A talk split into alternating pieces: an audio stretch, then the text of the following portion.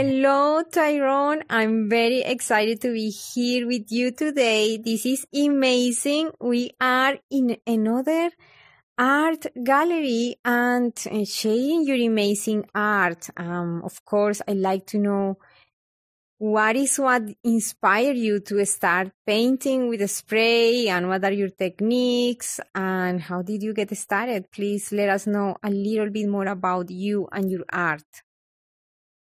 Yeah, well, this is um, all done with spray paint.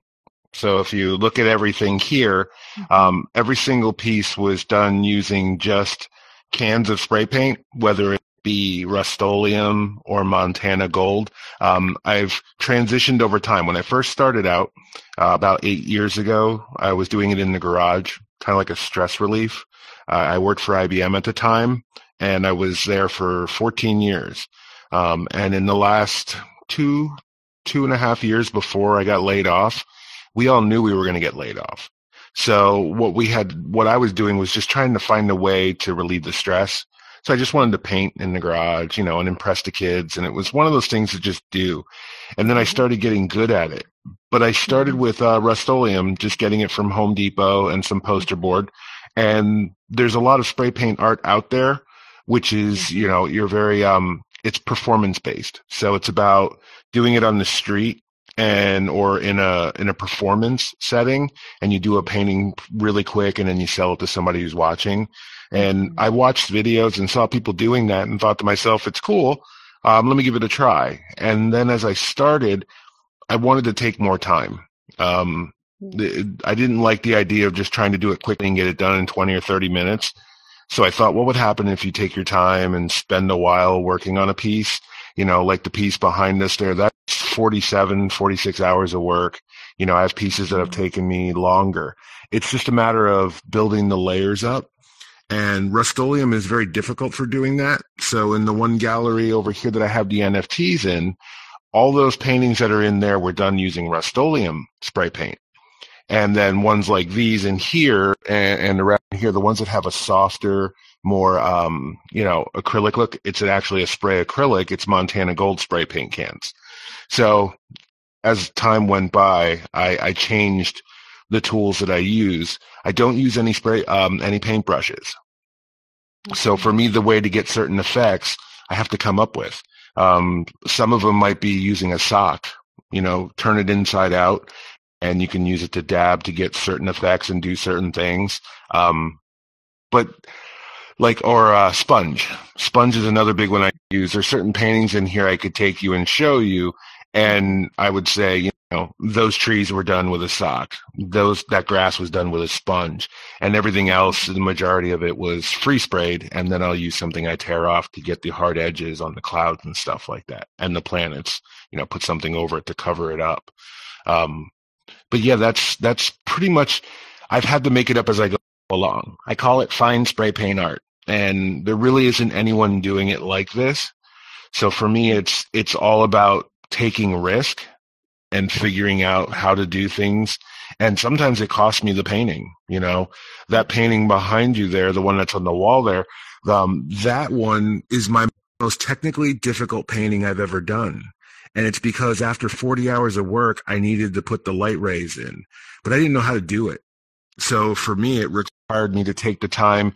I, I spent days walking around trying to get the courage to actually go out and do it because I knew that if I screwed it up, I was going to have to throw the painting away because there was nothing you can do to fix it.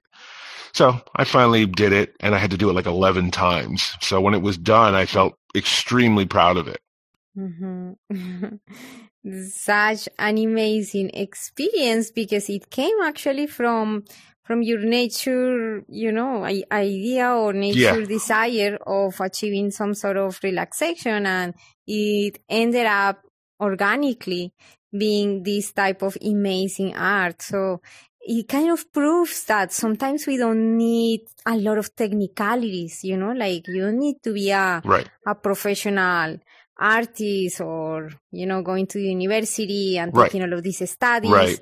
It comes from inside. So that expression is what I'm always amazed at and how people achieve that inspiration and what are the motivations and how they actually, yeah, it's hope. you know, do it hope Like that's the big theme that I've found in most of the pieces that I've done. Um, there's a lot of emphasis on light. Um, I let the light paint the picture, but I've come to realize that it's hope that mm-hmm. that I'm putting in there. So when I when people look at my pieces, there are images sometimes that are very science fiction or very fantasy, and they might almost feel like um, they're dangerous. You know what I mean? Like it, it's a situation where you're looking at something like the one piece over there. The world's about to be destroyed. You know what I mean? But you're in this beautiful setting, this beautiful environment, and you're you feel calm, but yet you're witnessing something terrible. So it's kind of the the hope aspect of just being in a situation and and being able to to see your way through it without panicking. So don't panic, just relax and you'd be surprised mm-hmm. you can accomplish. Yes. Oh, thank you so much. Yes, because I was, for example, looking at this one here. It's called Secret Spot. And yes. I was wondering about that. What was your inspiration for that one, for example? Wow, it's very awesome. It's very beautiful. yeah, yeah, yeah. I've added the movement into it recently because that's uh, I want to uh, portray it for a B. Um, so that painting is it's interesting. This painting is done with just black and white spray paint. Yeah. And but the reason I call it secret spot is is if you get close you can actually see that there's a little bit of red in the moon there. Oh. And it was because and it was because when I was when I was spraying the piece, I accidentally picked up the wrong can and I mm-hmm. sprayed red paint in that area by accident and then I tried to get rid of it, but I couldn't really get it all to go away and I couldn't fix it or I would have made it worse. So mm-hmm. I ended up signing the painting with the exact same paint that I accidentally sprayed on there. So that's why I call it secret spot because that's the secret spot in there. And then the other part of it is, is that, um, with, uh, with my kids, we used to like to go to certain spots. Like my daughter and I will, will go to places and we'll find the spot in the woods when we were in Colorado and it would it would be this place that everybody sees, but we would like go underneath, you know, bushes and go back into this one spot by the creek and and it was like our little secret spot, like we had just found it and no one else had ever seen it before. So I kind of wanted to create a spot that we would find and call it our secret spot. And then the dual meaning of also having the the red in there.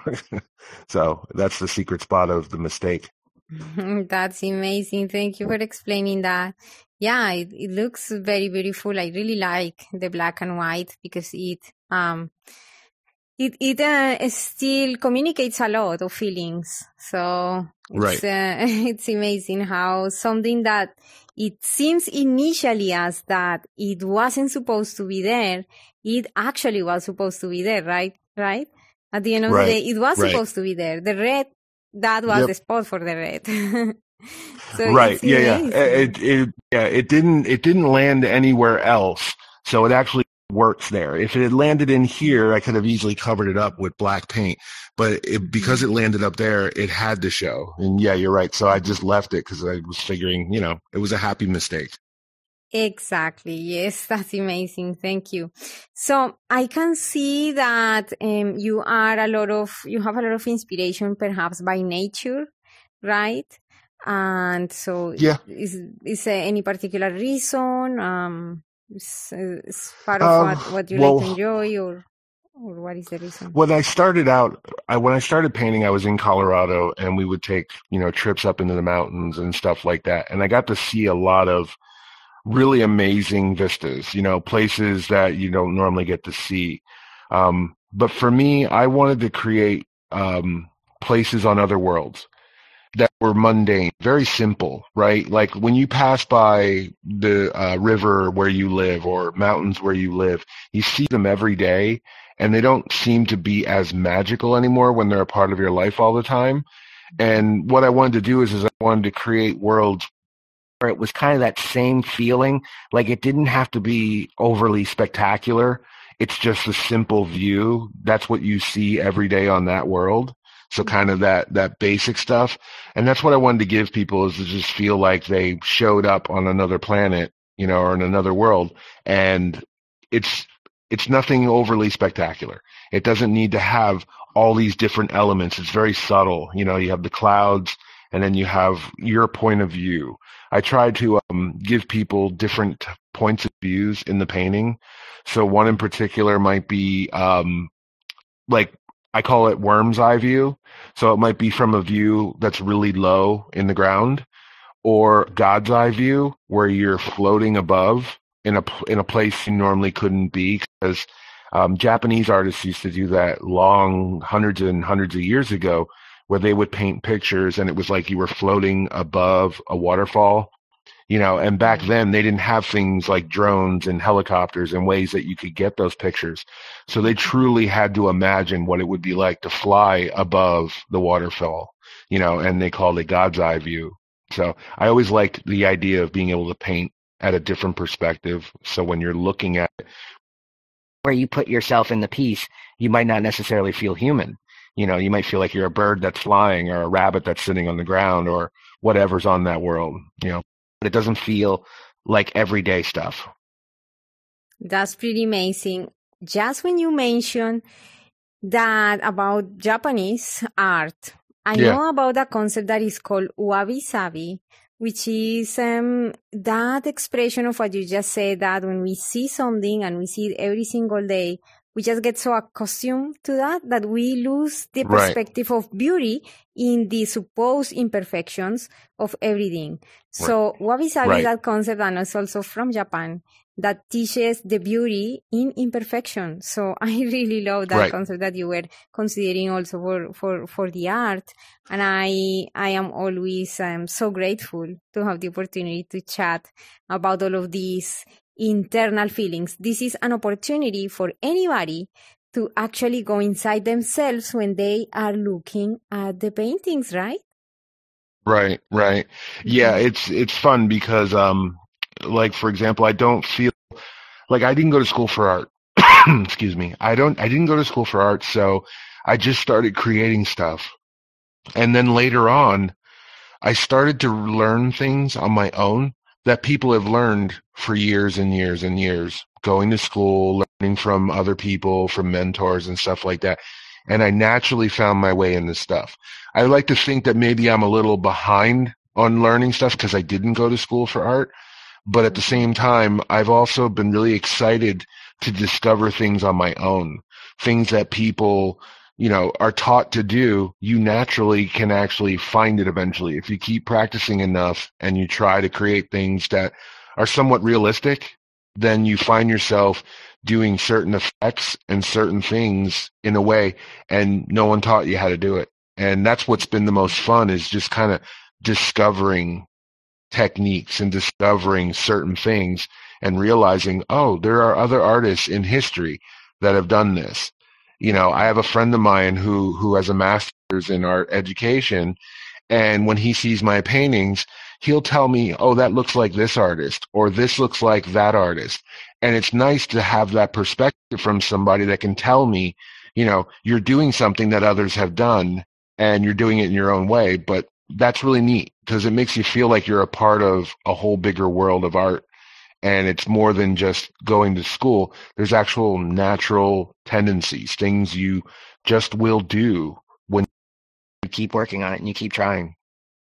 Yeah, for sure. I also appreciate when you say that um, you found your own way I think that it also gives freedom because when you learn so many technicalities, you know, when the art is converted in, yeah. technical steps or in rules, in so much, so many rules, then you lose a little bit of the freedom. And nature is all right. about, you know, freedom. It always goes by itself.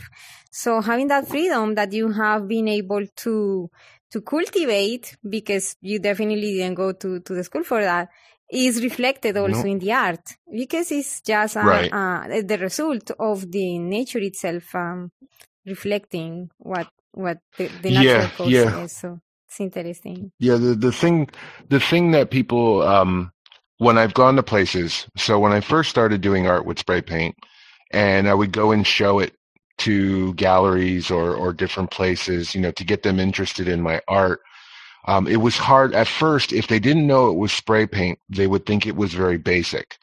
You know what I mean? They wouldn't see a lot of, of advanced techniques that they would normally look for in an accomplished artist. And then I would tell them it was done with spray paint because in their mind, they're thinking about you could do so much more with a brush, right? You could do so much more here with this or with this tool or that. And then I tell them, well, I'm just using a can of spray paint. And then suddenly their mind is blown because they, they don't have any point of reference to critique it anymore. They don't know how it's mm-hmm. done. So then it becomes, you know, I don't get what it is, how you did this. So I don't know whether it's good or bad, mm-hmm. but they see the image and they like it, but they don't know how to critique it. So that was hard in the beginning to get people to um, accept the work because they thought it was very basic and elementary. Mm-hmm. But then when they find out it's spray paint, then they were like, well, I can't critique it because I don't know what it takes. So it's taken a lot of convincing over time. And I think that's kind of one of the things that's pushed me to try and get better and better. Yeah, for sure. Wow, this has been oh, an amazing an amazing talk. I'm, I'm, I'm absolutely grateful for, for being able to discuss this with you, learn more about your art and to share this with the world because this is what we're going to do definitely right now with this interview. Thank you so much, Tyrone. And if you have any other, um, potential, you know, uh, thing that you'd like to add, let's do it now. Let me, let me move this over here. Mm-hmm. Um, yeah. So like I, I was saying, I have, um, all the pieces that have a black frame on them are NFTs.